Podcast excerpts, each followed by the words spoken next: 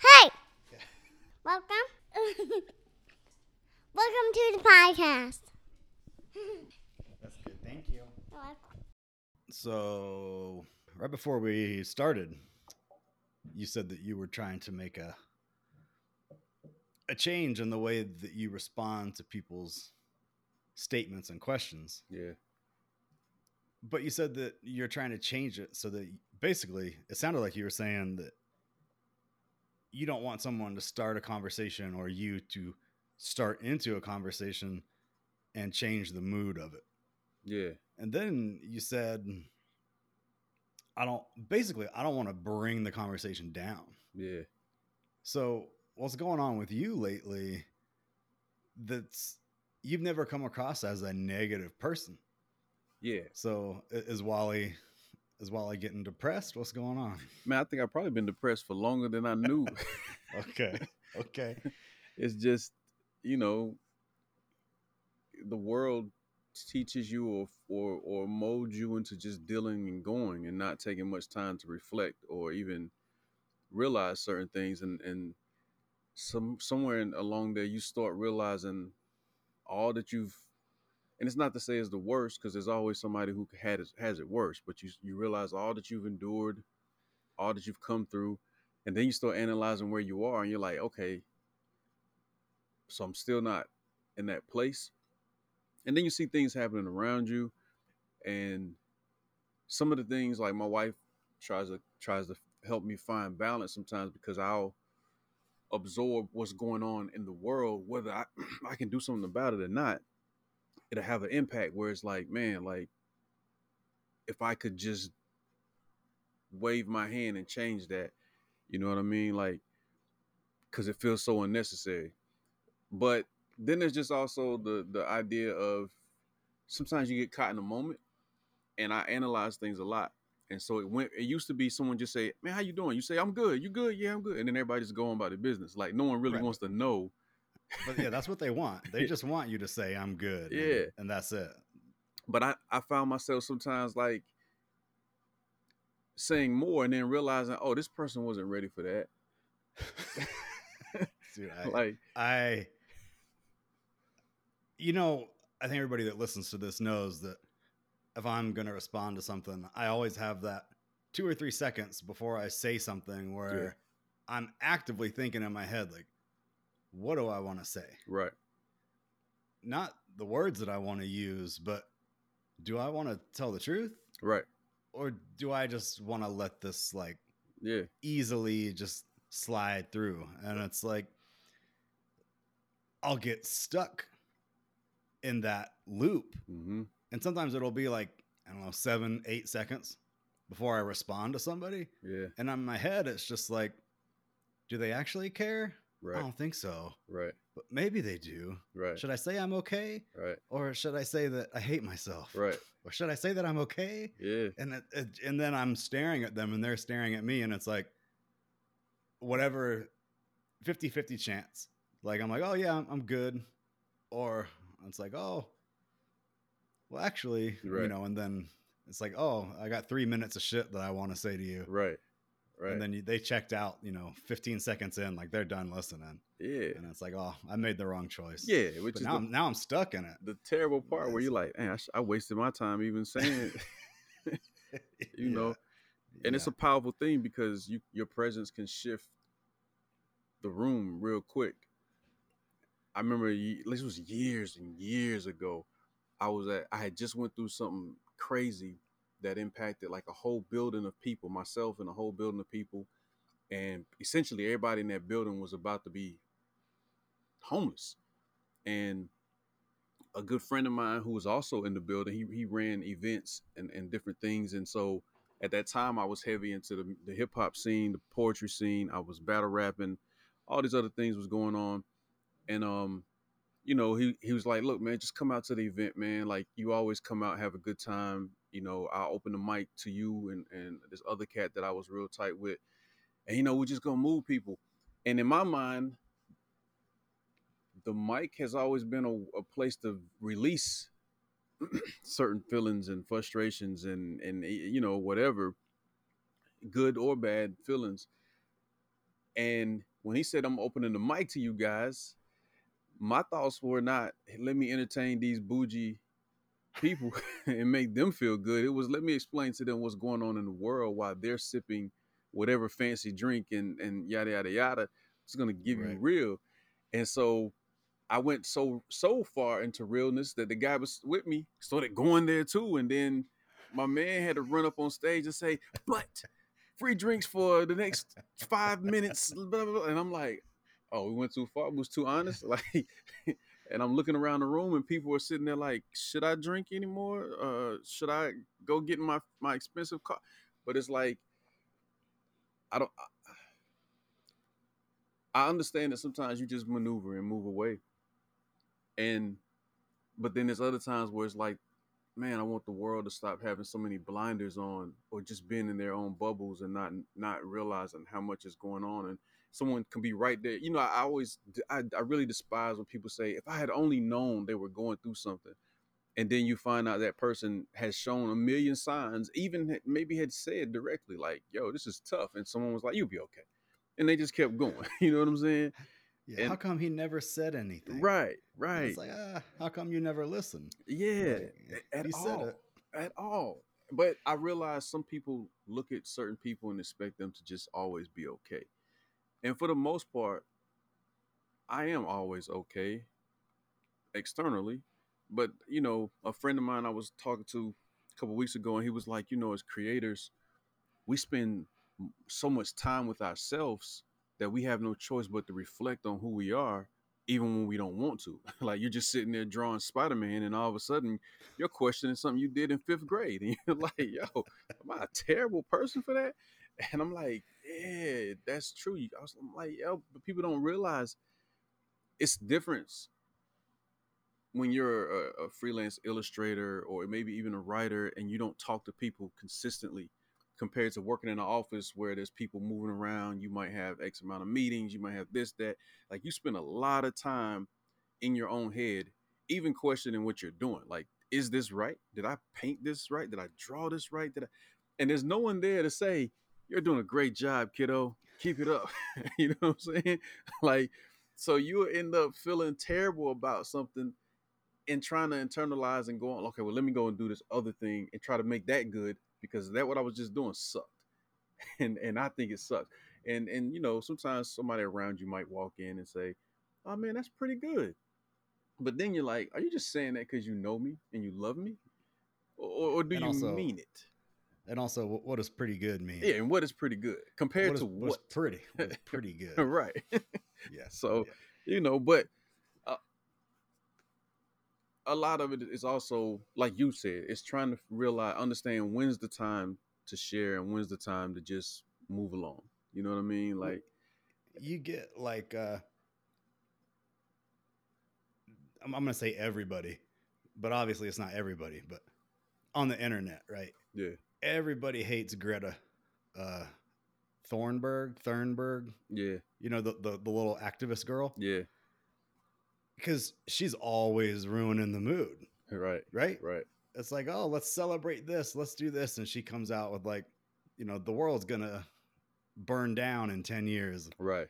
it's like hey she's probably right. Yeah, she could be. uh, she she's not the scientist. She's just relaying the information and she's passionate about it. And sounds like a pretty big deal. Right, like if this shit's really gonna happen we should probably pay some attention to it. We should probably do something about it. Right, but because it's the only thing she ever talks about right. she's gotten labeled as like just this this annoying little like downer. Yeah. Killjoy. like, well yeah, right.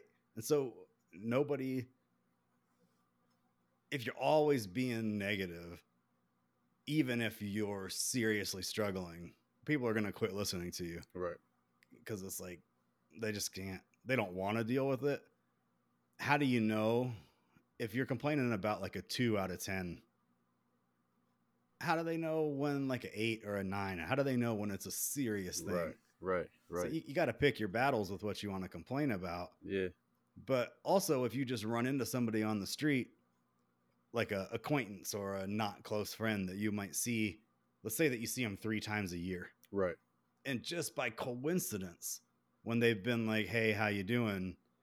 and you're like, "Oh man, like last week it's been rough," and then the next time you see them, you had a rough week, Right. and then the next time, like your dog died, Right. it's like, oh, it's like, damn, Sean's always got Yeah. Sean's Sean's a Greta, Yeah. and it's like, no, like it, it just happened to work out that way. But they won't know because their Right, their point of know. reference is something down every time. Yeah. Yeah. So Yeah. I it's really weird because of somebody that doesn't give a lot of concern to connecting with the gas station employee, right? When they're like, "Hey, how's it going? Right. How's your day?" Right. And it's like, man, every once in a while, it kind of like clicks in your brain. It's like, why don't you just? It's like Venom, right? Why don't you just tell them? right. Like, tell them how you're doing for Right, real and right. then there is a part of you that wants somebody to care hmm so you want to tell them even though you know you shouldn't Right. Unless they like one out of 20 times it slips out Right.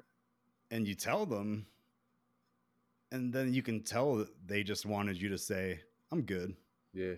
and then you feel worse Right. because it's like i opened up to this person Right. Right. you know Right. and then they just stared at me blankly and like had no response it's like okay well but you also don't want to dump it on the wife every time right. you don't want to constantly dump it on the kids or the best friend Yeah. because i've had best friends or friends that let's say you're the one they come to when they got problems Yeah. I- i mean let's just say your kids right Right. sometimes it's like man just deal with it Yeah. like just shut up and just like you think this is bad Right. like you're in ninth grade it's gonna get so much worse if you can't handle this now and but that's not good that's not the right way to respond Right. but It's the feeling that comes across.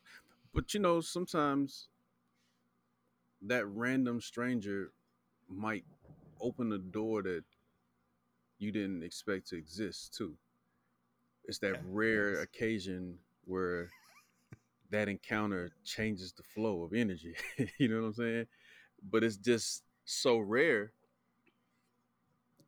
You know, nine and a half out of ten, you're not. It's that's not what that's gonna be. But if it is that right time, it could be an altering moment. You know what I mean? okay so what's the right approach then are we just flinging out our true thoughts and feelings to everybody we see in the hopes of that one out of 20 that's gonna like i mean i guess that's how i met you right Yeah. Yeah. i came to a convention you were just some dude you were nice at your booth which it's amazing how many people are trying to sell shit at a booth that aren't friendly right.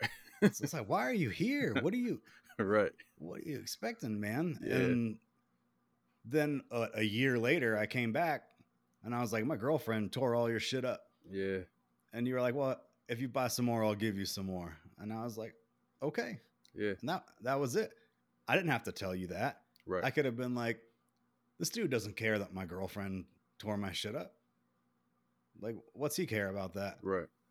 I think I told you at the time because laughing about it made it not as big of a deal. Yeah. but also like it happened to so many things. I have a poster right here that's ripped in half that I just went ahead and framed anyway. Right. Right. right. it's like that's my reminder, you know. And I think sometimes it's an energy thing, but in our case, it was probably here's a connector to this situation that happened. Like, I got work from you. This situation happened to the work. I'm gonna share it with you. you know, not expecting any reaction. Like, oh, he might just be like, "Oh, damn, that's terrible," and go on. Yeah, But right, right. you know, I've I've never been that type person to where I remember this lady came in at Heroes one year and she bought her and her boyfriend bought some stuff and I guess they went and ate and sat down and left. She left. She was in charge of keeping up with the kid and the prints.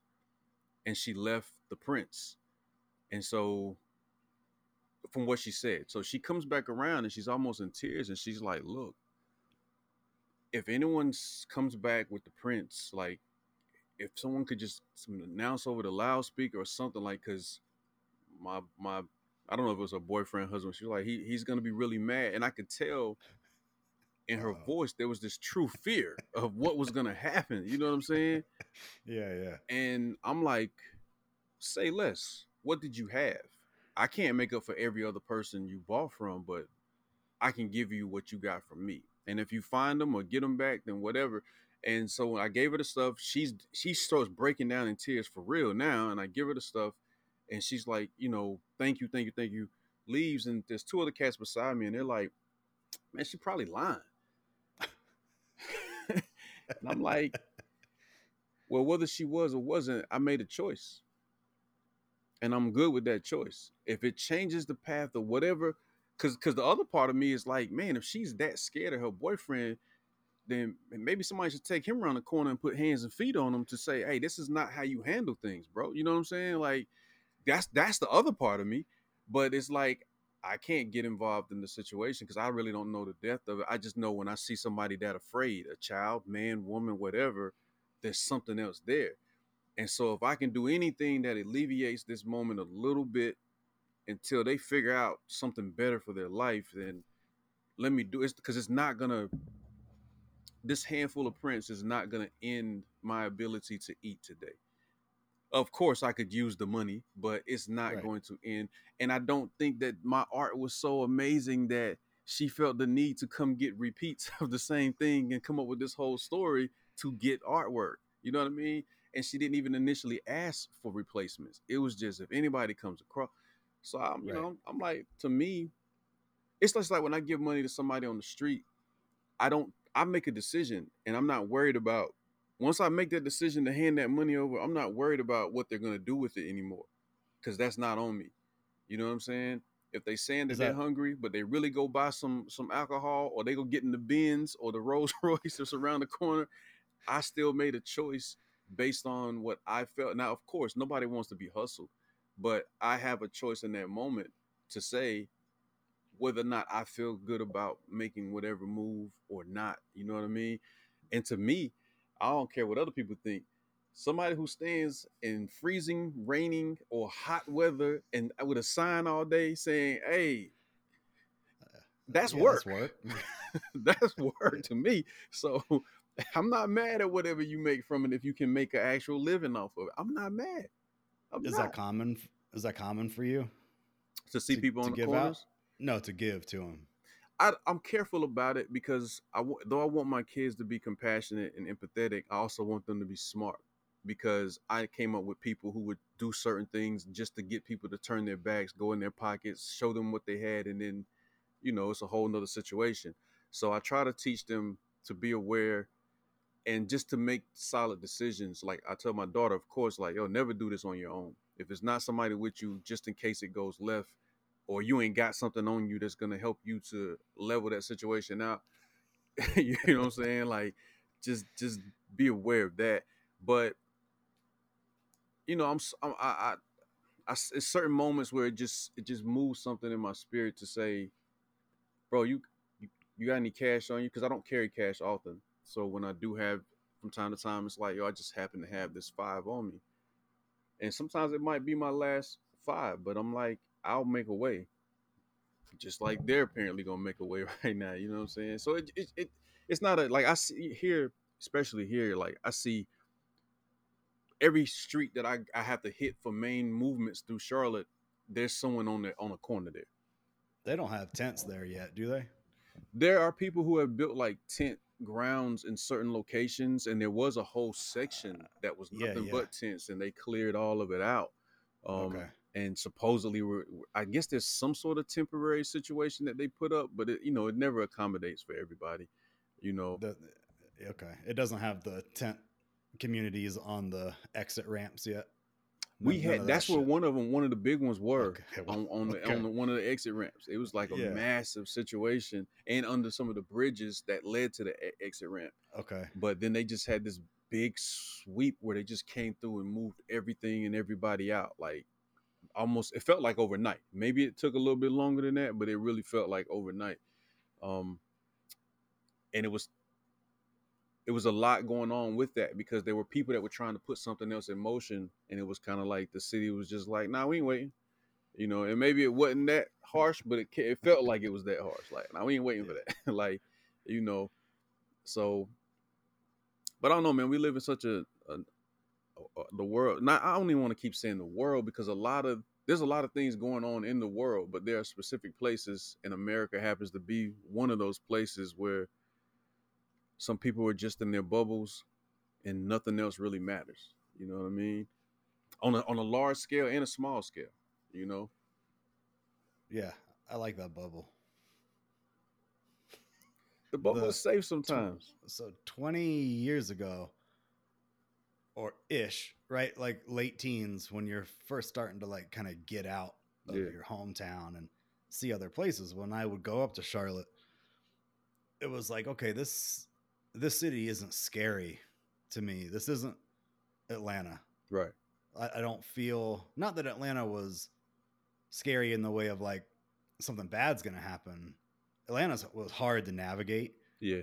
And back at 17, 18, when you have MapQuest Right. printed directions, right. it's like this is not an easy place. There's one way streets. Yeah. It, it gets complicated. And the first time I went to Atlanta was during Freaknik. Oh man, it was busy And- then. it was active. streets were blocked off and shut down Yeah. and those were some of the streets that my printed out maps were Right. like you got to go down this street and i wasn't comfortable approaching and talking to the right. Is like hey how do i get Right. here i mean it was a little overwhelming but charlotte was big enough that it had like skate shops in the 90s Yeah. it had what was it like alternative clothing stores Yeah. in the late 90s so anything that you might need that was like from the bigger world Right.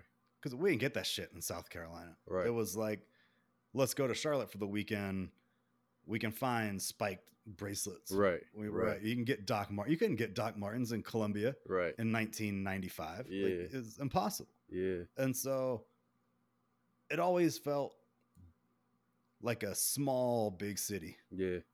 where like if you go to Denver or Seattle, like Seattle especially, there's there's 20 cities in Seattle Right. where you could live in one of these neighborhoods and you could never leave like a 10 block radius your entire life. Right. And you could get everything you need lumber, Right. like they got it. Right. You need bubble tea, you know, they have that too. Right. Charlotte would just have like one, Yeah. right? You want bubble tea, there's one spot in Charlotte you could go to. Right. but it's always been the last city of the bigger cities to get homeless camps, Right. to get those big city problems. Right. You could use the Charlotte bus station and you wouldn't see somebody smoking meth in the alley. Right. It's like, okay, we're not quite there yet. Yeah. And somehow, even now, 20 years later, you're just starting to get the tents on the highway. And it's like, okay, like we might make it.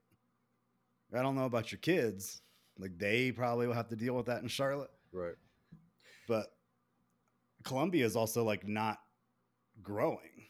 So it feels like if I were to move back to the South, I would want to find whatever city is where Charlotte was 20 years ago. yeah. Right. And that I could live there. Yeah. But I don't know if they're, I, mean, I don't even know where that would be. It seems like similar to what's going on in Tokyo. Everybody near the big city just moves to the big city. right. They're not moving to what, like Matthews? Right. Isn't that like a little city Yeah. right outside of Charlotte? Yeah. Like they're not moving there. They're just moving. They're moving to Denver. Right. They're not moving to Aurora or Fort Collins. It's just like Denver. Right. Seattle, LA, New York. So the other towns that you'd think should be coming up and like taking their place, they're not. Everyone's just running into the cities. But what I've noticed is also happening is some of those smaller areas when they notice new people trying to come, some of them start putting up roadblocks. Oh yeah, we don't want you. We don't want you. Like Yeah. you're gonna unbalance what we have. You need to go to Charlotte. True. like go True. to Charlotte. True. True. Because they don't want to. They don't want fifty years. They don't want to be Charlotte. Right. Right. And and I don't even know what Charlotte is really gonna be in 20 years, 15 years. Like it's it's moving at such an odd pace and stacking in so many weird ways where I go back to my old neighborhood where I spent a lot of life and I don't even know what I'm looking at anymore. Like I look around, I'm like, what used to be here? What was this yesterday?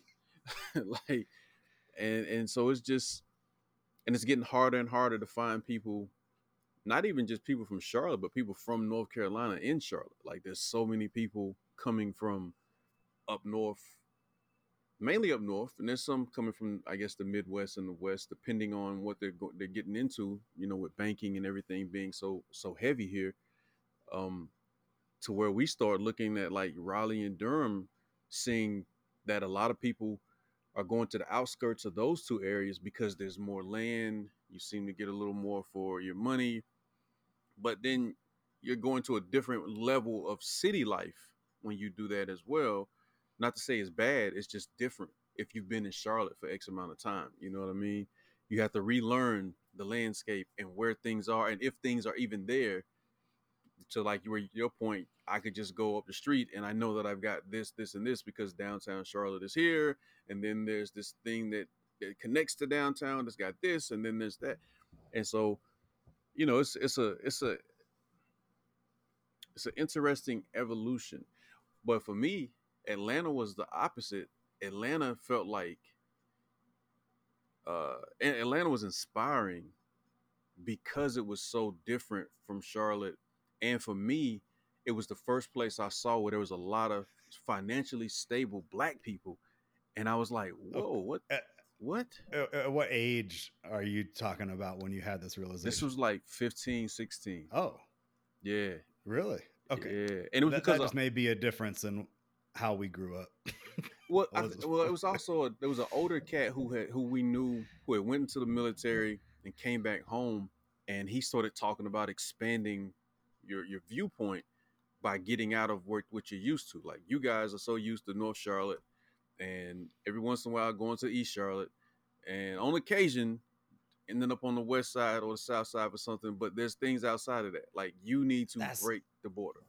That's because you grew up in Charlotte. Right.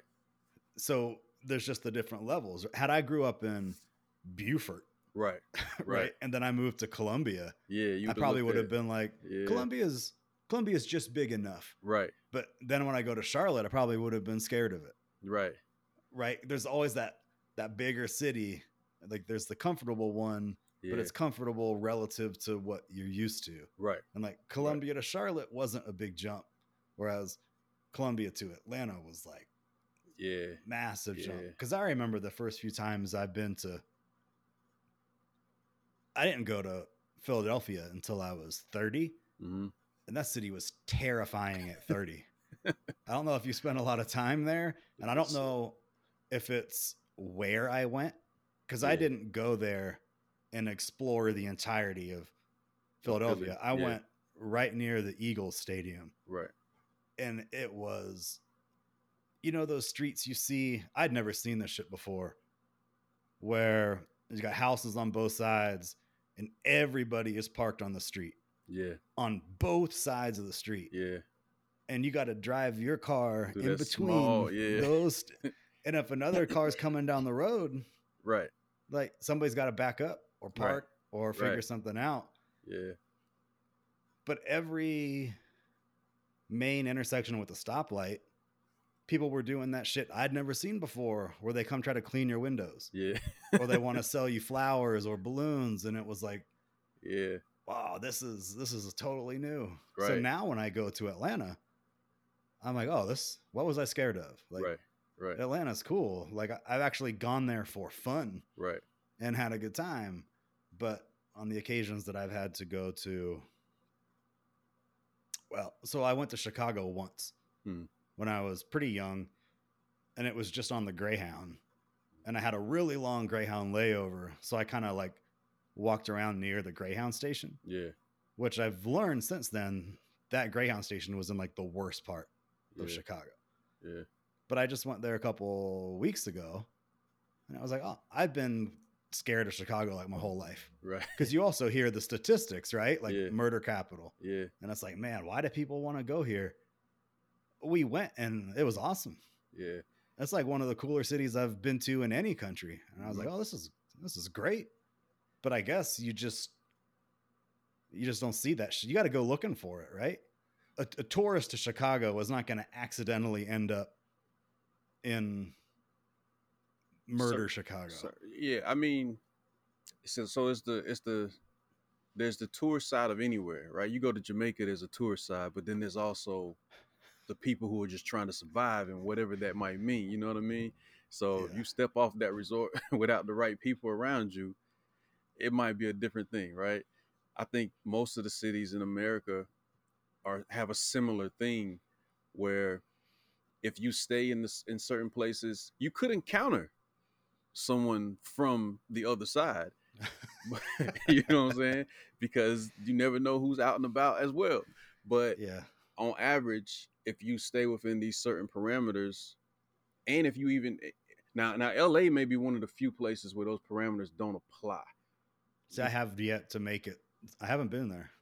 So, Yeah, LA LA is a little different because of how it's spread out and how it's broken down and how deceiving palm trees can be to somebody, you know, and you think that you're in one place and don't realize paradise. everything is everything here. Like, you know, um, but with most places, like Baltimore is one of those cities you can walk and see beautiful things and then take two more steps and it doesn't look as beautiful again. I've had that experience there. Yeah, Yeah. yeah.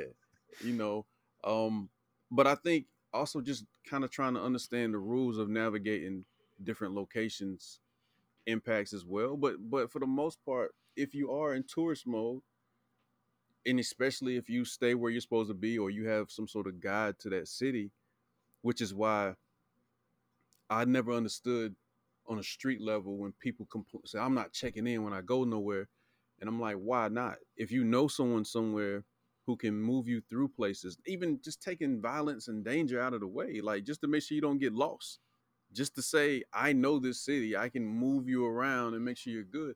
Why would you not touch bases with those people so that you can at least be aware of what you're doing and, and why you're doing it? You know, so I think I think that is probably 75% of the issue that I ever had because when I was younger, we didn't have these phones. yeah, You had to know ahead of time right, when and where and how and you had to be prepared with yeah, papers Yeah. that you could follow yeah, and those papers weren't always right.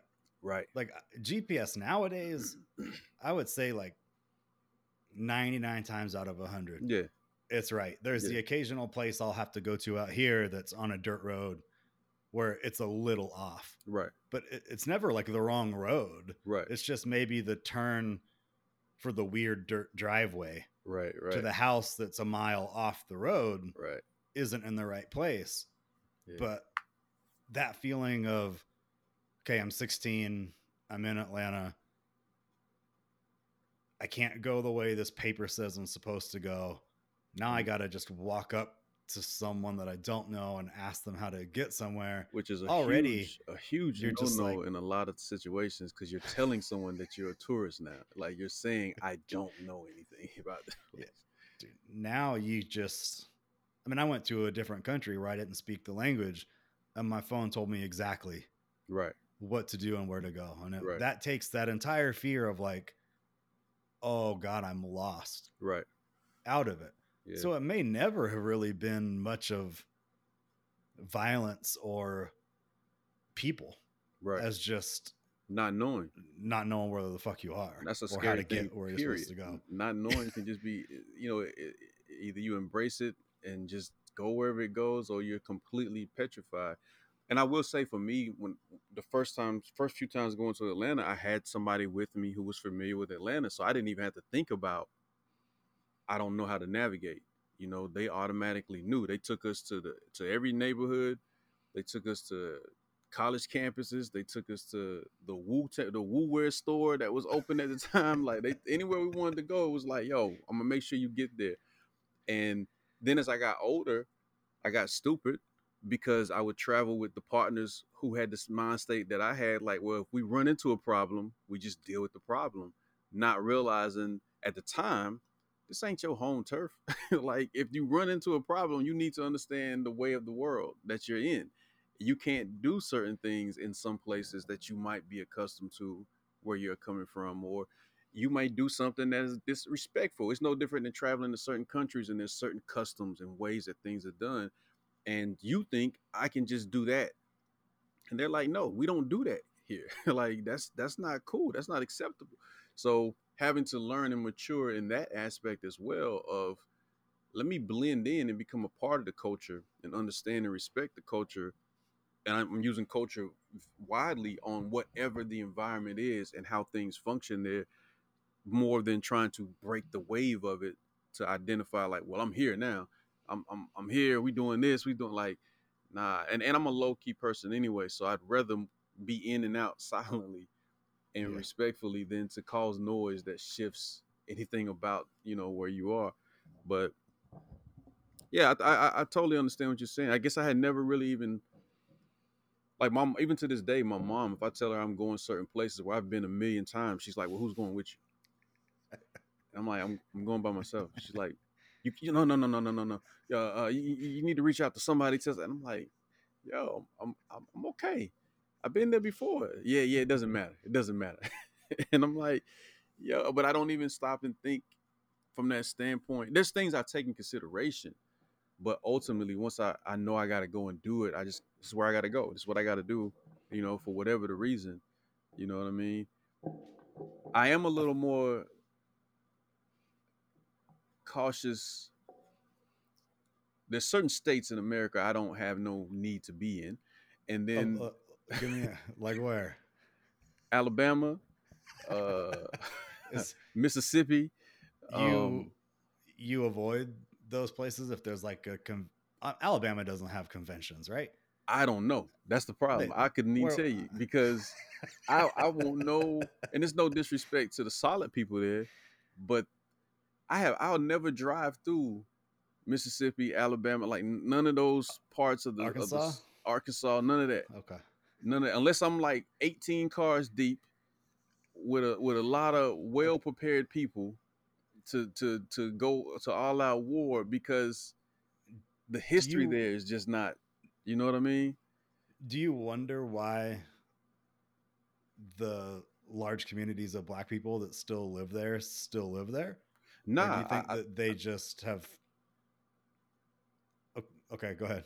No, yeah, nah. I think I think it's it's no different than why anybody is where you know are where they are, circumstance or comfort or just what you're used to. So being an outsider coming in, you attract a different attention, and and you start to become aware of what the natives have already been dealing with, you know, for whatever the reason. You know what I mean? Like growing up, I know people. I lived in the projects. I lived in trailer parks. I lived in whatever parts of whatever. And I didn't, sometimes I didn't even realize what the circumstances looked like to other people because it was just everyday life to me. This is what I got to maneuver right. and deal with. You know what I mean? And I think that that's often the case. This is just what I got to maneuver through and deal with. And if I get into a better position, I'll step away. I'll go to another situation, but I got to get there. You know what I'm saying? So I think that's what it normally is in most cases. And maybe there's there's there's a resistance or tolerance, not tolerance, but it's come to a place where you know you expect certain things and you just you know how to maneuver. It's the same thing as going to Atlanta for the first time.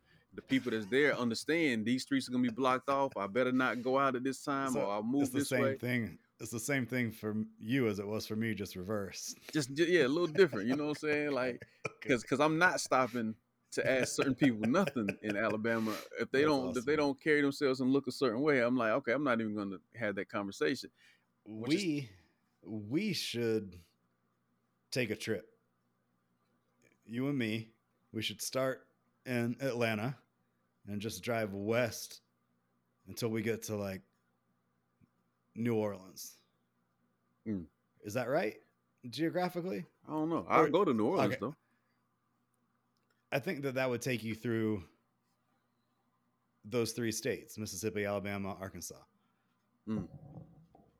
So we just take a road trip and we take a we take a GoPro and we just get out at the gas stations and we buy boiled peanuts and Are we, are, we nod to the locals, you know. are our "Hey, what's guns are our guns legal there? I just want to make sure. I don't know, but we could check. we could check. I mean, like I got a cousin. He drives through those areas all the time. Hasn't had an issue, but he's also military, and he has things that identify that on his vehicle. And I don't know if that makes a difference or not. You know, and I've got other relatives who got caught up in some tough situations there. That when it was all said and done, even with them, if they would have fought through the situation, it might not have ended well. You know what I'm saying? It just happened. Something opened up, and they were able to get out of it and these are these are people who I know can hold their own in any regular scenario. You know what I'm saying? But when you start Would you talking feel- about, huh? Would you feel no different doing that? Let's say you had to do that for some reason, right? Yeah, You had to make a trip through those states driving. yeah, if you do that solo or if you did that with me would your concerns alleviate at all that like i got a white friend or Well, you're a different white. or is it because of me that you'd be like oh this isn't any better yeah, you're a different white friend. You got tats, and, and so i don't so they might look at you okay. like, oh, what the he- what the hell is going so on? So I here?" might make the situation worse I don't know. I don't know. You know, I- scary white guy and scary black guy Right, like, we right, don't right. and they're friends Yeah. I mean, there was a Okay. point where, you know, I might have looked at it like it could make a difference. But then you start understanding like it's just a it's just the mind state of whoever you encounter. And you just never really know. You know what I mean? have you had a bad experience there or just you just don't want to fuck with it Nah, just just from experience, me personally, I hadn't spent enough time in some of those areas I haven't ever been to. So I haven't personally spent enough time, but other people I know what you know things that they encountered or dealt Right. with, or even hearing from people who live in those areas some of the things that they have encountered or seen happen. And of course, there's bad things that, that can happen anywhere. It just seems that some places people feel a little more comfortable being a certain way. And so now it becomes even if I even if I I overcome the scenario, what comes what's the cost of overcoming that scenario? You know what I mean? Like so it becomes like I'm not gonna go to this because I know what's probably gonna what could be the outcome and I don't have to be there. You know what I mean? Like I that's don't how have I to be there. always. That's funny. 'cause That's how I always felt about like Philadelphia or Chicago. It's like why, like why? It'll probably be fine. Right, But if some shit does happen, I didn't have to go here. I didn't have to do this. right, So why even put myself in that position? right. But while we were talking, I kind of had a realization. All of the don't go to Chicago, don't go to. I didn't go to Atlanta for years, Hmm. and it was. Uh, there was another.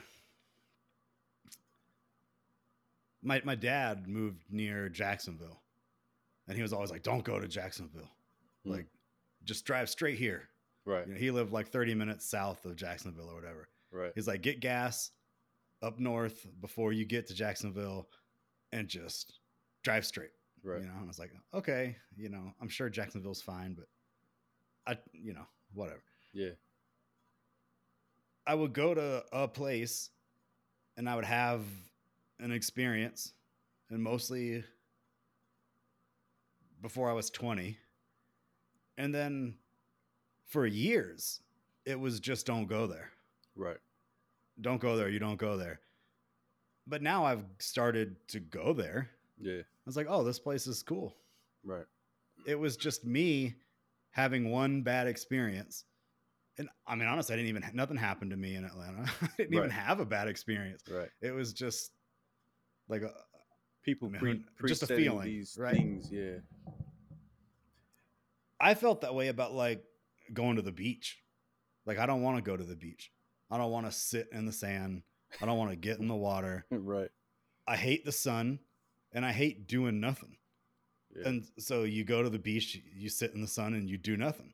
And so uh, for 3 days, right. I got I got to go for 3 days and if you know Myrtle Beach, it's not the Caribbean. Right. Like it's it's brown water. Yeah. Literally. And you you can get water to your ankle and you can't see your feet. you can't see your feet. Yeah. And, and that's like this not this isn't this isn't it. right. Right. So I never wanted to go to after the you've beach. seen that there's other water out there. well, yeah, yeah, exactly. But you make these decisions when you're young and you're just like, nah, I don't like this. It, it could be fucking like an onion, right? right. Nah, I don't like onions. Yeah. But then 15 years later, you like accidentally eat an onion in a salad or something. You're like, oh, what is? Fuck, that's a that's an onion. Yeah. Th- th- these are good. It's not that you bad. know? Yeah. So I think that I just had these experiences when I was young and didn't like it and just said like fuck it. Yeah. But now it's mostly I'd say thanks to like girlfriends that force you to do this shit. Right. You can't say you're not going to the beach with your girlfriend. You have to go. Right. And it's Right. like either I'd find out that, oh, I do kind of like, I, I actually like this, or I can find aspects of this that I can enjoy for three days Yeah. and then I can go back home. Right. And I think it's just that long lasting thing in your brain just telling you, no, you don't like this. But then you go and you do it or you try it again or you go to a place, you do a thing. It's, it's like, Yeah. oh, 20 year old me didn't like this, but you know, that was half a life ago. Right. Like that shit Right. changes, but you'll never know that it, that it changed if you don't try it. Yeah, that's that's very true. Like I'm going through that with green peppers right now. Like, you know, I hated to- them. Trying to trying 'em. to understand like, do I really hate them or is it just this preset notion? And, and I and I, I like certain. It's it's interesting because all the areas that people, all the areas that people growing up, the places people would say don't go. I never feared going because I understood an aspect of the environment. And even though it was different, it still was that feeling of knowing it. So there was a certain comfort within it for me. Like going to Chicago, going to Baltimore, being in Philly, being in New York. It was, you know, a different it was a different world, but there was similarities to to aspects of those worlds that just felt like, well, I know this. And even though I know that this isn't the safest thing in the world or or whatever that it may be to some people, it's familiar. And I can navigate it, but I just have to respect what it is and what's different about it. And if I can learn that part, then I can move differently. Like of course going up north realizing you definitely ain't just running around saying what up to everybody you see because they move on a different type of time up north. You know what I'm saying? And and saying hi is gonna make you look like a sucker and everything else, you know. So knowing that Did the you body greet anybody like that? No, I don't, but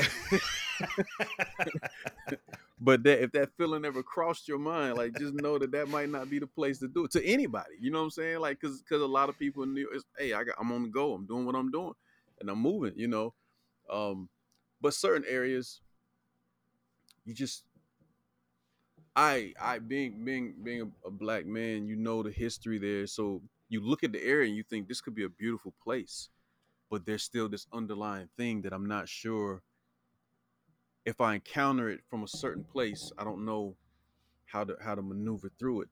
Is there And- a, there a part of you when you see like a beautiful southern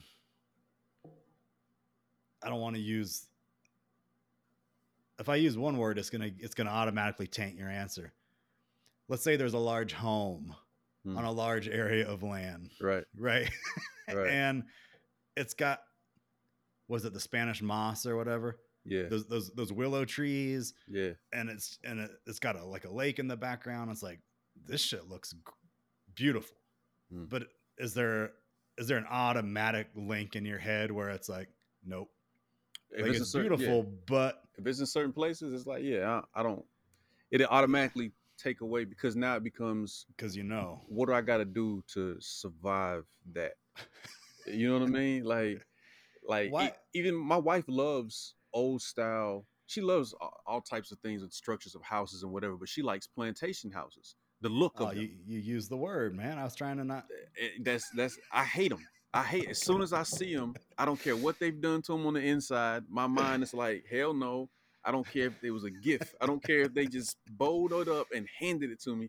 It's like I'm knocking all those columns down. Like everything's got to be reworked for me to even feel comfort with it. Yeah, yeah. And and the reality is every house built like that didn't have anything to do with the history that comes along with the idea of plantations.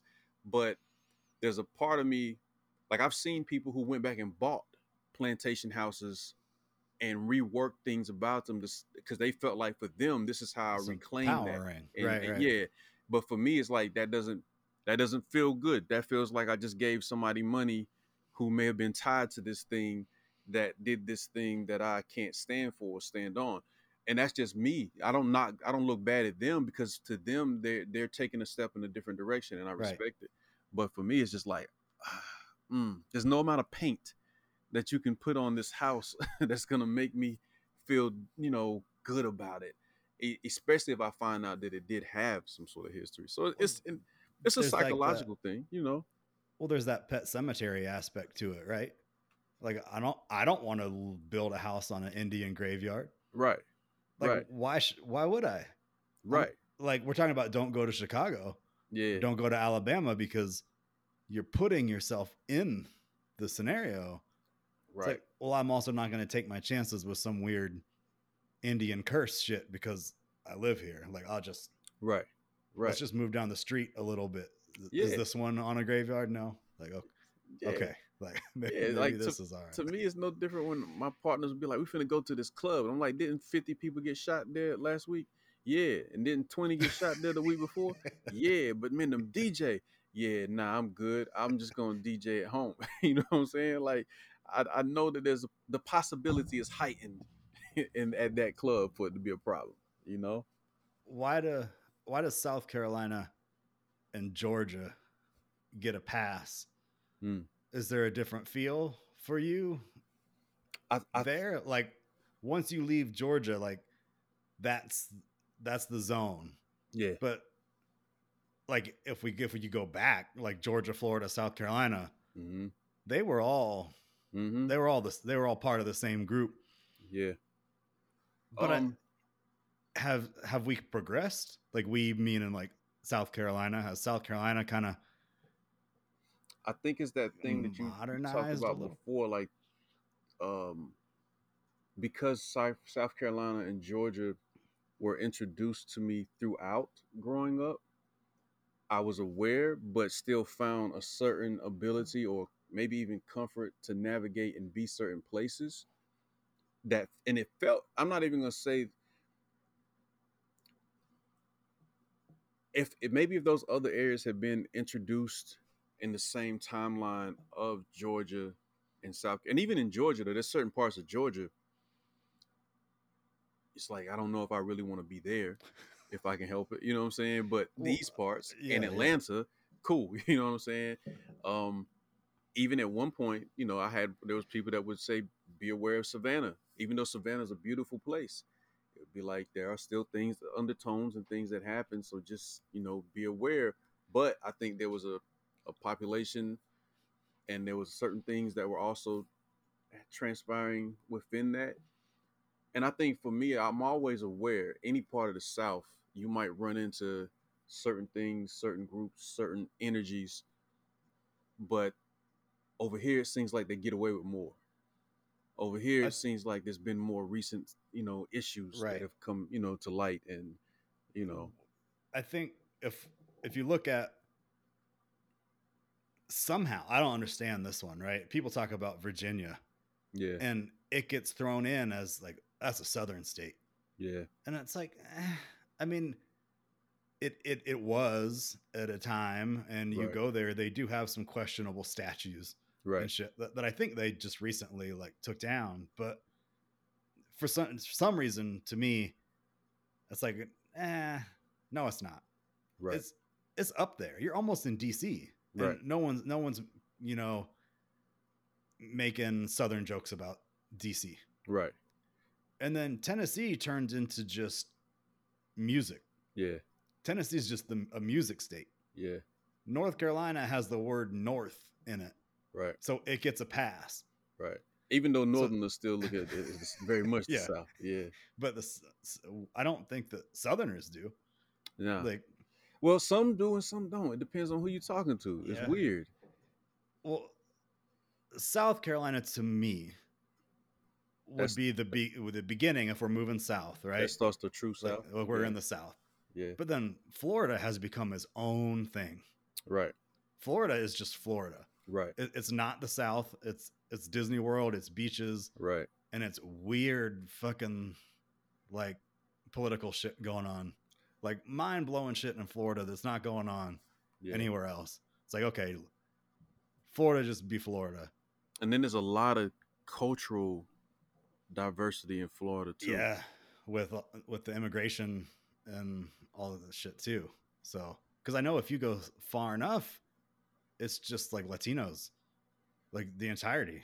So yeah, it's you just Haitians, to me it, Jamaicans, Cubans, it's like lost. yeah, It's lost that southern. And then I think Georgia has so much culture that comes out of it.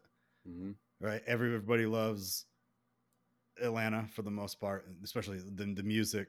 right, Um, people love the fact that there's the, the Coke factory there. And it's like, oh, let's go to this, Yeah. the Coke factory. yeah, lots of different food. It's kind of become, I don't know, maybe some of it to me also has to do with like the success of like their football team, like the college team, Yeah, or it's like, oh, they got a they got a big school. Like, I, I'm not sure. Georgia just doesn't have that sound to it. I think if you tell somebody you're from Georgia, maybe the Braves, the Falcons, the Bulldogs, you know what, Lil Wayne, is he from Atlanta? New Orleans, but he he New resides okay. there currently. Yeah. There have been some very popular Oh yeah, Atlanta based Yeah, artists. You got T.I., you got okay. um Young Dro, you got Shawty Lo. There's a there's a ton. The whole Snap Music wave, Outkast and the Dungeon Family. Oh, I think okay, right. yeah. right. And that's not even getting into the So So Def and the R and B side of Atlanta. So yeah, I think it's once once you hit over one more state though, it does. No one when I tell people from I'm from South Carolina, I may get like a redneck joke yeah, or a southern the way you talk joke, right, but nobody's like, oh, you fuck your cousins. right, right. It's like that's specifically reserved for Alabama, Arkansas, Mississippi. yeah, Like those are the states where you start to get like that's become like the South. yeah. and is it just because like they don't contribute shit to like know. I mean, 'cause- anything else? Because there's still Like, what are they? there's doing? still sports that comes out of that region. You know, Nah. and athletes that come out of that region. Alabama. Yeah, That's yeah. that's it. Yeah. I don't know. I think it's because it feels like that area, the governing parties, not even necessarily the everyday people, but the governing parties still move on the old South vibes. And and and so it gets stuck in a a place where it feels like people talk about South Carolina, they talk about food, they talk about uh, the arts, they talk about the the, the different vacation op- options. People The talk, like you said, the yeah, you know what I'm saying? They talk about Georgia. It's all these other things. And a lot of it is it is Atlanta itself, Savannah, like you said. but it's Savannah, yeah, you know, and and and but because of those staples, it pulls people away from the other idea of what the South is. And then of course, like you said, Florida has become its own entity, such a mixing pot of cultures and pol- and then it's the politics. So there's all these other things that have separated it in a lot of ways where on the map, this is all the South. But when you start looking at the way it's handled, it's like, no, that's the old South. This is whatever Yeah. this new South is. You know what I'm saying? Yeah. It's weird. But at the same time, I understand it. It makes sense. Yeah. And I don't know if it'll ever change, you know? I, maybe I think they're stranded, right? They're just kind of like just in like this shithole area too, where like I've driven through. We had to go to Arkansas. That's where Joni's family is from. Yeah. Like two, three years ago, Yeah. and driving through there was just like, man, this place, like this whole, the entire area that we saw was like old abandoned buildings, wooden buildings, like shit you would see in like Red Dead Redemption, Right. right? Like the street with like saloon doors and Yeah. like the general store. Right. It's like generals, like get a fucking CVS. Like Right. you have a general store, Right. Yeah. and it's like this place has not progressed at all. It's it's still 1900 or some Right. shit here. But right. I asked like, "Where's the big city?" And she's like, "Well, Little Rock is the big city. Right. It's like hours away, and it isn't. It's not like Columbia even. right. It's it's still like it's the biggest, but it's still very small. I was like, could we go there? And she's like, no. Like, there's no point. There's Right. there's nothing there. So.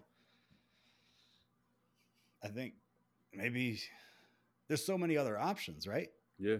If we were 50 different countries and you wanted to leave Alabama and go to Illinois, you want to go to Chicago, you'd probably have there'd be a lot of paperwork maybe there'd be some shit you have to take care of Yeah. but because we're all states it's like oh i just drive there Right.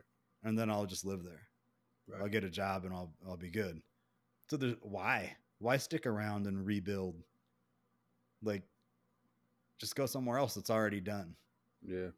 right? So i guess they're just gonna get have you been to any of those cities like in detroit or around detroit where they say the entire like subdivision is just empty homes and just nobody lives there? Like those empty towns where there's just not shit happening and everybody left In Detroit, no, but I, you know, I've watched, I've heard people from there talk about them, and I've watched footage of people going there to try to figure out they want to buy up land and things like that. And it's tough to, to imagine, like,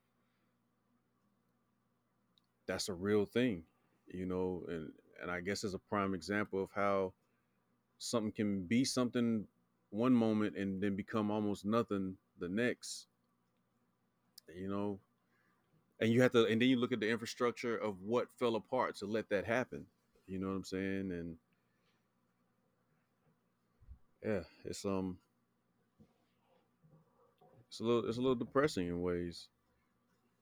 But i haven't personally walked through no, no, no area like that in detroit myself but I've, I've heard the stories and seen pictures and it's like wow. Seen video footage it's like wow it's really a ghost don't, you can't even call it a ghost town. I guess it's a ghost section.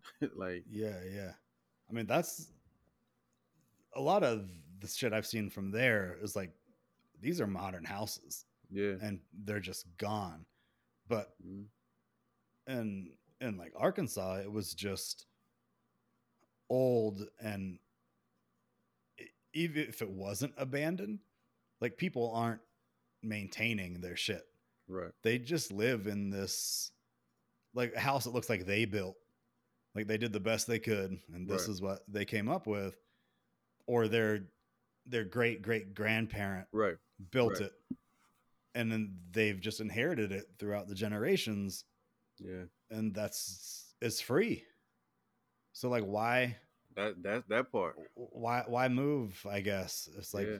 you got I- internet and you got a leaky roof but it's Have somewhere to free, stay. I don't have to so you worry just- about no one taking this from me. Yeah, yeah but i'm not moving in next door like i'm not building my house next to that dude's house yeah. so i think there's Well, once once the once that happens, then you start going down the, the road of like my old neighborhood.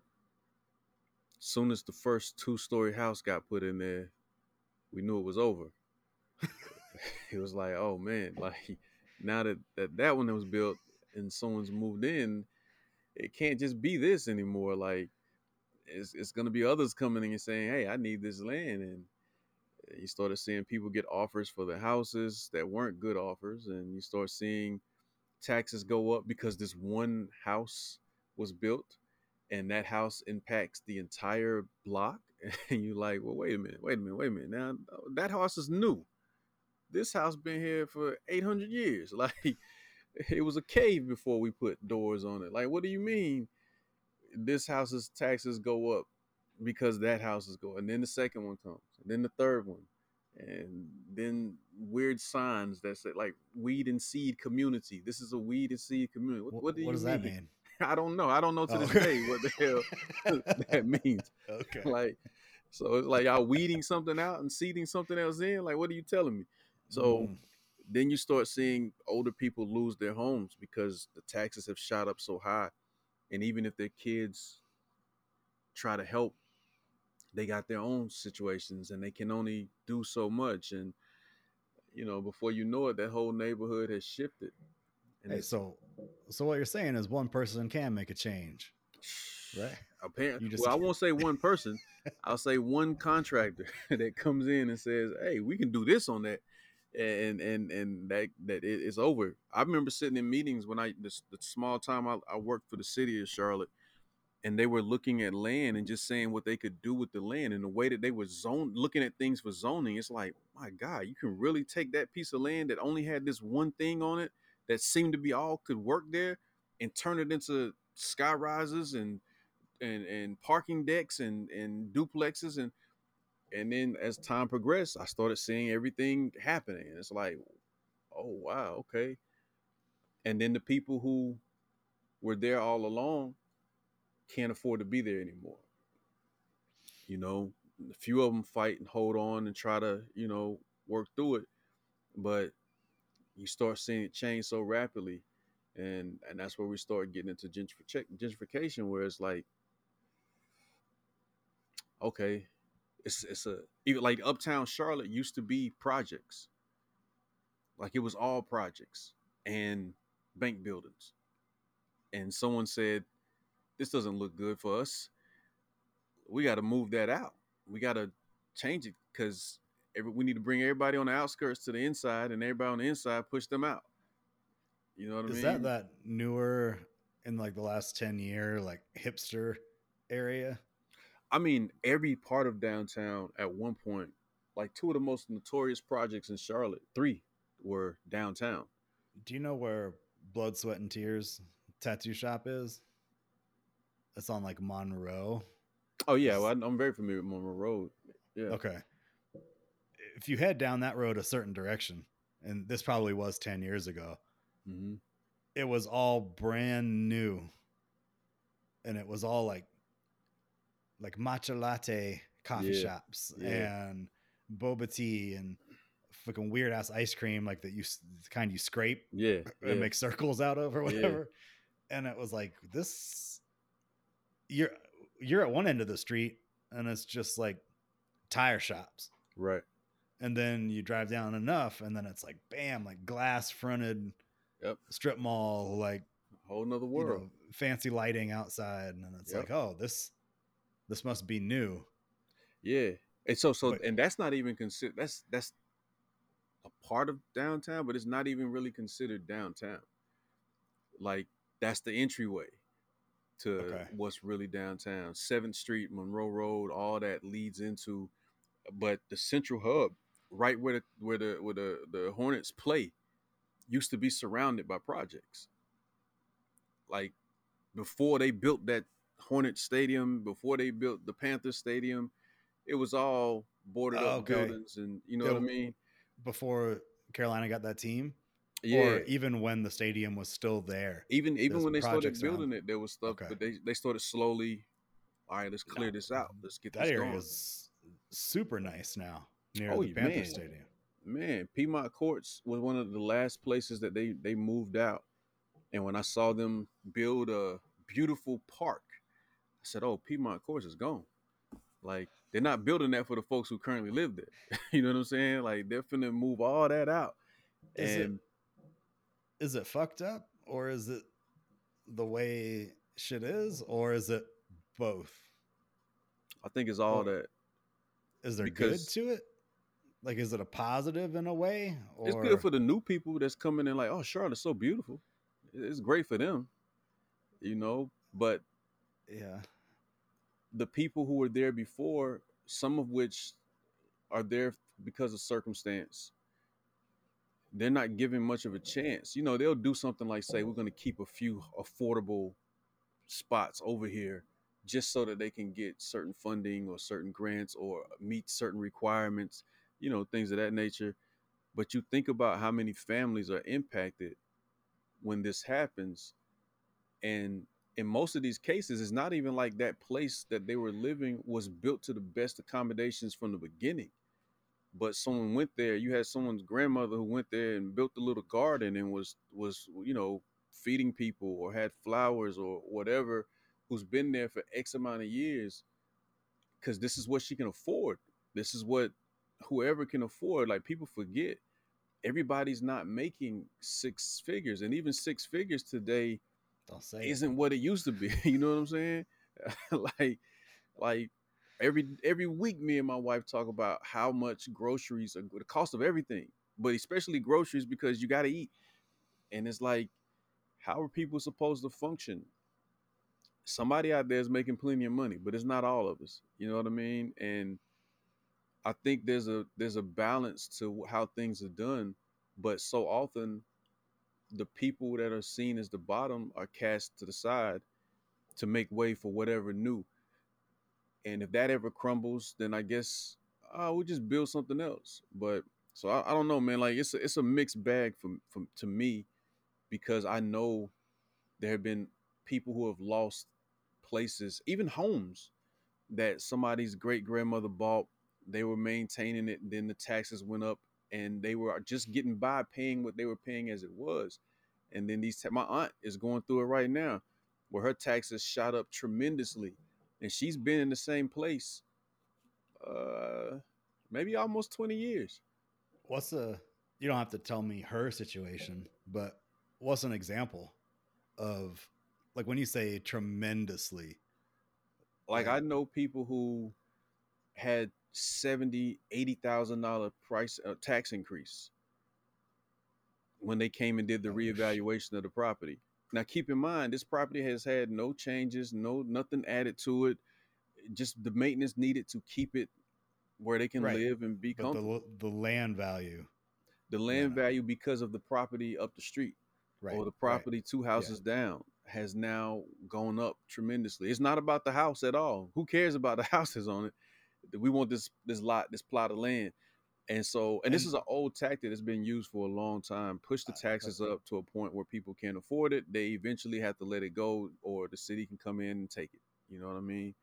So, it's a sad thing. Now, I mean, my aunt is fortunate in being able to still push, and she's going through appeals. And there's other people that are going through appeals, but you realize so many people don't even know they can appeal and say, "Hey, I don't think that value's right." Come back let me see what you're grading my home on and and let's and come back and reevaluate that. And even then you still might not win but it's the fact of pushing to slow down that process to try to find other ways to maintain. So there's a lot of underhanded things that happen eh, with some of these situations. I know every situation isn't the same. Somebody might literally just come in and say hey i like this neighborhood. I'm going to buy that house and remodel it. That does happen too. But it's a lot of predatory situations, a lot of people coming in and saying, "Hey, we'll just take these, we get these three, and that's going to force these other three to have to adapt or get gone." You know. So there's, you know, you ask, is it good or bad? And it, it's all, it's always going to be a viewpoint, perspective thing, right? Like anytime you can alleviate problems, and people can be walking around smiling and you know, sipping their latte with their name scribbled on it. yeah, You know, uh, anyone's gonna like that peace of mind, right? But the problem is, if there's an area that's rough and has a lot of things going on, first you got to look at what led to it becoming this. Then you got to look at what can you do to not just cover it up or push it away, but what do you do to help change what's happening in that location or with the people of that location who have had to survive whatever this is for however long. Like that that chop shop is there for a reason. It's not always just someone woke up and said, "Let me be let me do some illegal stuff." Somewhere in there someone said, "Hey, there's a way to make money doing this, and it's going to be more than what you'd get over here at this place that you maybe can't even get the job at or, you know, whatever the situation is." And so someone takes it. And you know, crime happens in every walk of life. It's just more beautified in certain places because they have lawyers to make it look. I'm gonna rob you, but I'm gonna rob you the legal way. Yeah, you know what I'm saying? I don't have way. to put a gun to you to do that. I, I have these other ways of taking your money and your whatever. So I think if if you're gonna come in and change areas, then truly bring in change and help find ways to bring a value of life or understanding of what a value of life is. Because if someone has lived a certain way, sometimes they're not used to this other thing. And it's, it is odd. I, I know people who are not comfortable in those type environments because it feels too peaceful. It's like, oh my God, like I don't have to look over my shoulder and people are smiling. Like, why are they smiling? What the fuck are they smiling for? Like, you know what I'm saying? It's, it's like, oh, because they're happy. Happy? Happy? What they happy about? Like, you know what I'm saying? Like, so and it's a it's a state of mind it's a dynamic it's genetics it's all these things that have been built and and instilled and taught you know i was i was taught you'd never come home the same way multiple times you you you circle your house if you need to look in all the mirrors pull off Right, to the right. side of you know what i'm saying like there's all these things that are embedded that you've been living by for so long and now as things change you start trying to figure out what can i do away with and what has kept me here you know what I'm saying? Like, what's the fine line between insanity and reality? And so, I don't know, man. I think in order for the world to, for these lo- for our loca- for us to to grow, it's not just cover up what was there before or throw away what was there before and build something new, because it can go back to what whatever you thought you was getting rid of for various reasons. It can get even worse because at some point the things that you're trying to block out and push away might say, "Ah, man, so that's where all the good stuff is at." I'm coming there. you know what I'm saying? Like I'm coming to get some of that. Like whatever that is, I want it. And and and, and you know, so it's it's this idea we live in a castaway society. Let's just cast things away. Oh, there's something broken about that. Let's throw it away. Oh, that's that's dangerous. Let's let's push it over. Let's bury it over there. Let's.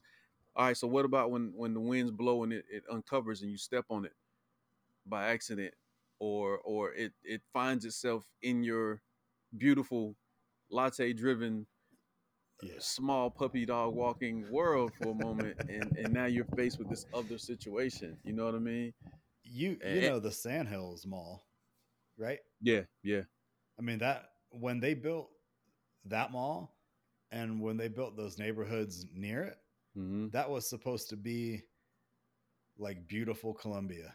Like Right. this is the place to be. And I think it lasted for 10 years maybe. yeah Then I think what you just said, like they moved everybody out, but the area wasn't developed enough right that the the area that the people got pushed out to was still close enough for them to come use. right And then I think people were like, "Oh, like, right right like, let's let's let's move away. Like this Right. isn't what we thought." And right then yeah that mall now it's like 25% capacity, I think. Like all the stores are located at one end near the movie Right. theater and the restaurant. And then as you go down, it's just empty, empty, empty, empty. right But they have those apartments above the stores, which in hindsight, you probably should never do that. right You should probably never build a mall with residential spaces above it because yeah I mean, unless you made the rent, what, like four grand a month or something. right right? Right. Because you're never going to be able to control. But I guess having the residential spaces means that the property team makes enough money to keep the property going. Right. So it can probably exist forever, renting the spaces out while the stores just look empty. Yes. Yeah. Why would you want? It's weird. I think it's it's two sides to that. It's the it's the residential and it's whatever the anchor stores are, the movie theater, whatever that big other thing is, is what keeps it alive. you got any malls in Charlotte with churches in them? With churches in them, Columbia Not- Mall, like not the the, original Columbia Mall, yeah. has a church inside it now. wow. Yeah, Wow. that's that dude. If you're ever in Columbia, I'm sure you will be. yeah. Just go into that mall just for 20 minutes. Just walk through it. It's Persian jewelry, Yeah. like five, five or six, like Yeah. Middle Eastern jewelry stores. Yeah. uh Foot Locker, Finish Line, Journeys, Journeys Kids, Women's Mhm. Foot Locker, whatever chain store, and then like three like mom and pop shoe stores. Mm. There's probably like 10 shoe stores, five Yep. jewelry stores, and a church. Yeah. and it's like, okay. And that's it. That's all you got in there. There's not there's not even a GameStop in that mall. It's like GameStop was like, nope. Like we gotta go. So, And so it's- it's just oh, but there on. is there's one store that's been there forever that sells magic cards And and that's- that's an- still and there. anime figures Uh, yeah. and shit like that. And it's it's still there. It's Yeah, still thriving. it's still there. Yeah. Well, it's it survived long enough for all, all the cool th- those cool things to become even cooler. so, yeah, it's got it's got a convenience store in it and i think that when you hit one of those malls that has the convenience store in it like that's when you that's the sign right like this Right. mall is on its last leg the companies who've been doing it for so long sit down with the city, sit down with the county, and Mhm. start seeing what the overall plan is for that area. And and that's where you even like Walmart will say, well, what are y'all gonna do with that area before we build over there, or or Starbucks? What is the game plan like? So I learned real quick when I see a Starbucks being announced somewhere. Oh, they're about to run through that. like that's that's about to be a whole nother thing in a, in a, in a couple years. Like so it becomes a very strategic thing where everybody has learned who they need to be co- close to before they make a move. You know, you have to promise me you're gonna do this in this many years, or I'm not coming. it's all fucked up right i mean they're basically just cheating Yeah, pretty much. Yeah. pretty much. they got the cheat code. I'm not taking no chances. I need to know what you're gonna do. Oh, you're not gonna do that? I remember Walmart. One of the WalMarts here had rules about who could build around that particular Walmart. They wouldn't take the location if certain places were coming, and it was like, no, if if this isn't us and only us, you can bring this, this, this, this, and that, but none of these places. And they debated for about two seconds before saying, "Hey, you know what? Everything is empty over there. We need something. If Walmart comes, we can get those other places to come. Cool." It's like, wow, like the power of negotiation and who you have relationships with. You know what I mean? It's, it's, it's ridiculous. But it's sound business for them. It guarantees that they'll have the audience that they're trying to appeal to. You know, and if they don't, sometimes they have clauses in there where you're going to have to help us pay this off or do this or do that or give us a tax break or, you know what I'm saying? Like it's all types of weird behind the scenes things that people with money do to get more money with other people that got money. all you need first is the money That's it. it's that That's easy it. Just get the money. And you're gonna bring a lot of other things through the door. You might not want all those things, but you're gonna bring a lot of other things through the door. Who got some money to give? you have all the money to do anything you want to do but you like waking up and going to work at nine o'clock every morning Right. You like that? The whole point of having money is to not have to do that. right. It- Right. It's not. Well, if I had money, I would not spend money to make more money. I that's would how- just that's have how money. me and you look at it. dude, I I can't They even have- get in that space. they have pro they have become programmed with a state of mind and and some of them may actually love what they're doing right but i think a lot of others once they start achieving that type of financial success maybe it's this fear mechanism of of losing it or and then you know the other unfortunate thing is a lot of people spend more than they actually have to sustain this certain lifestyle.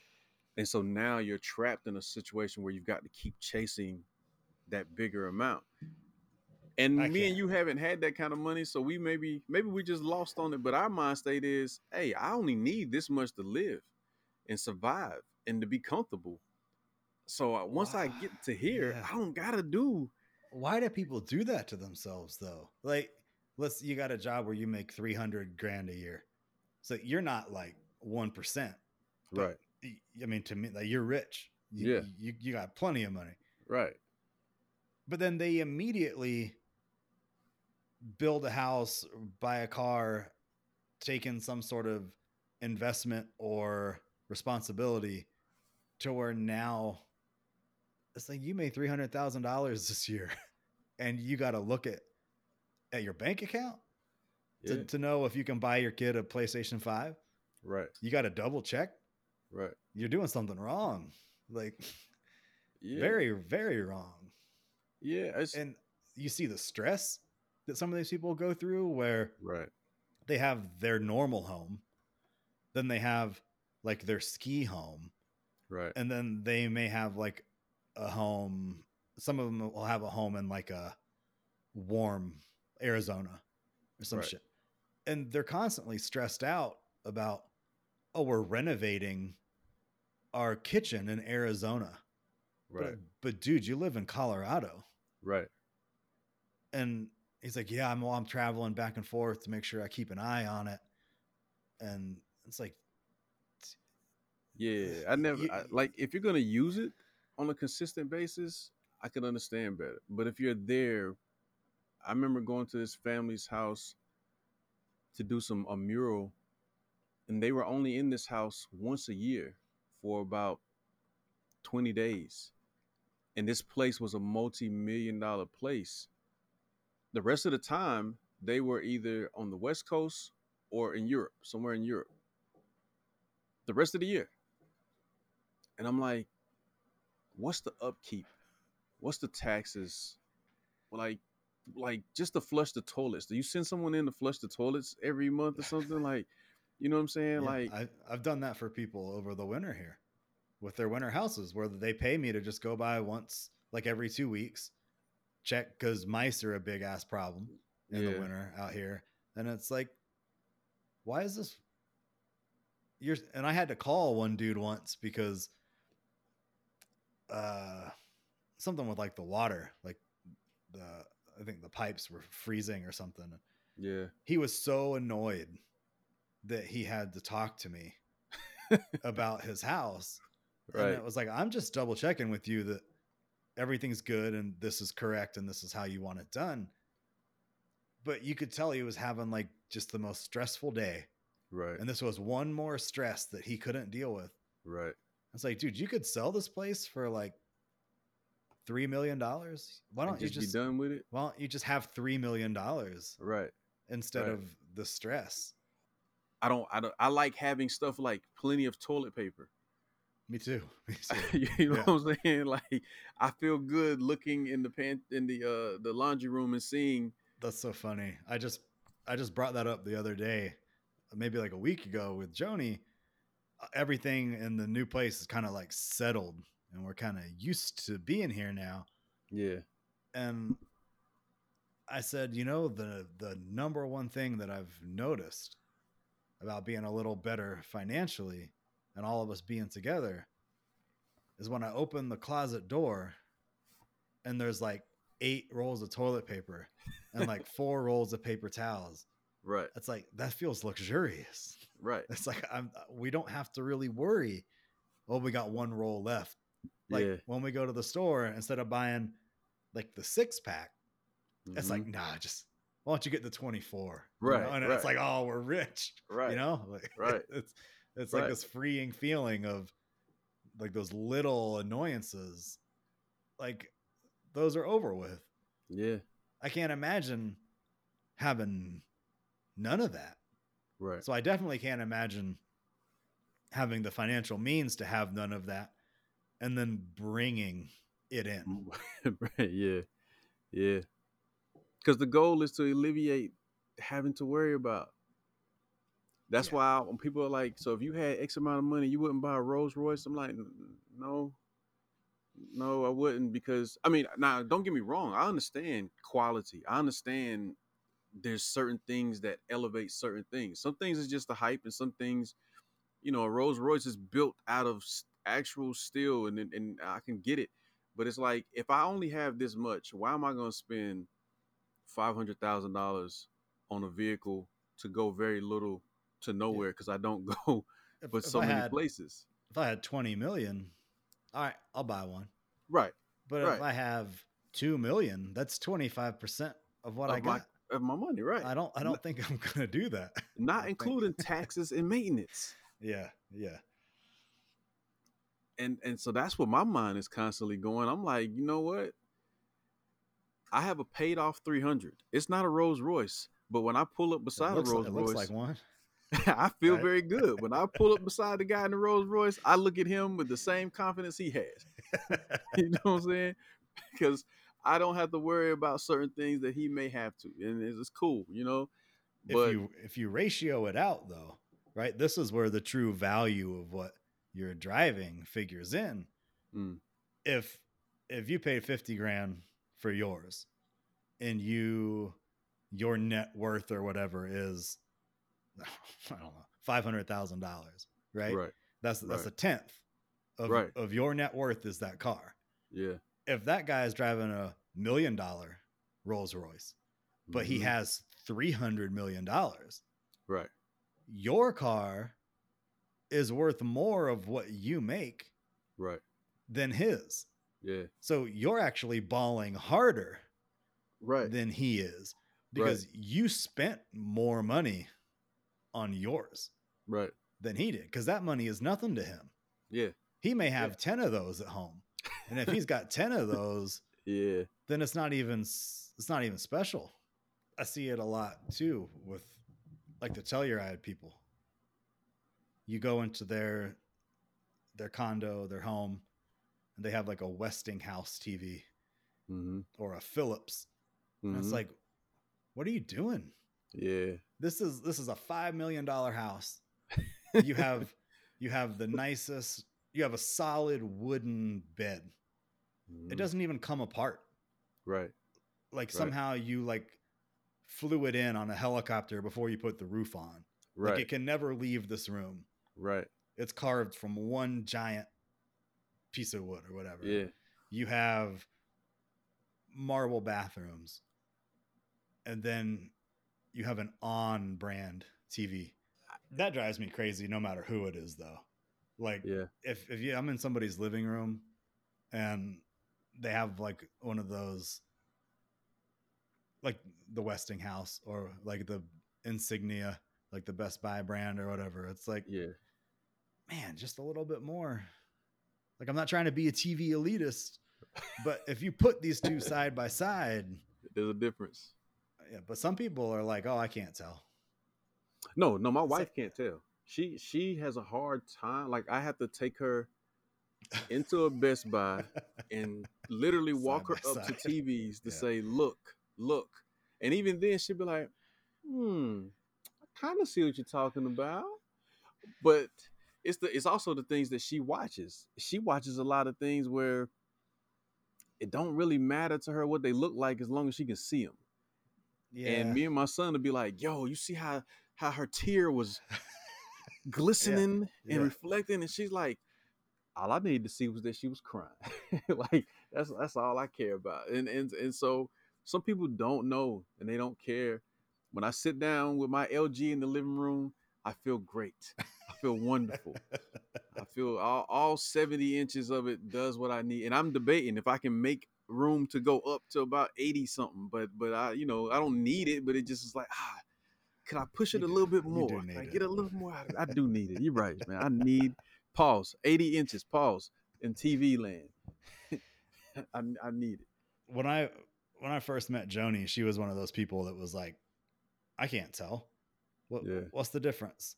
You know, what 720p Uh, what what is p? I don't even know what you're talking about. Right, right. And now, over the last year or so, she'll go over she'll have a friend, she'll go over to their house and she'll come back.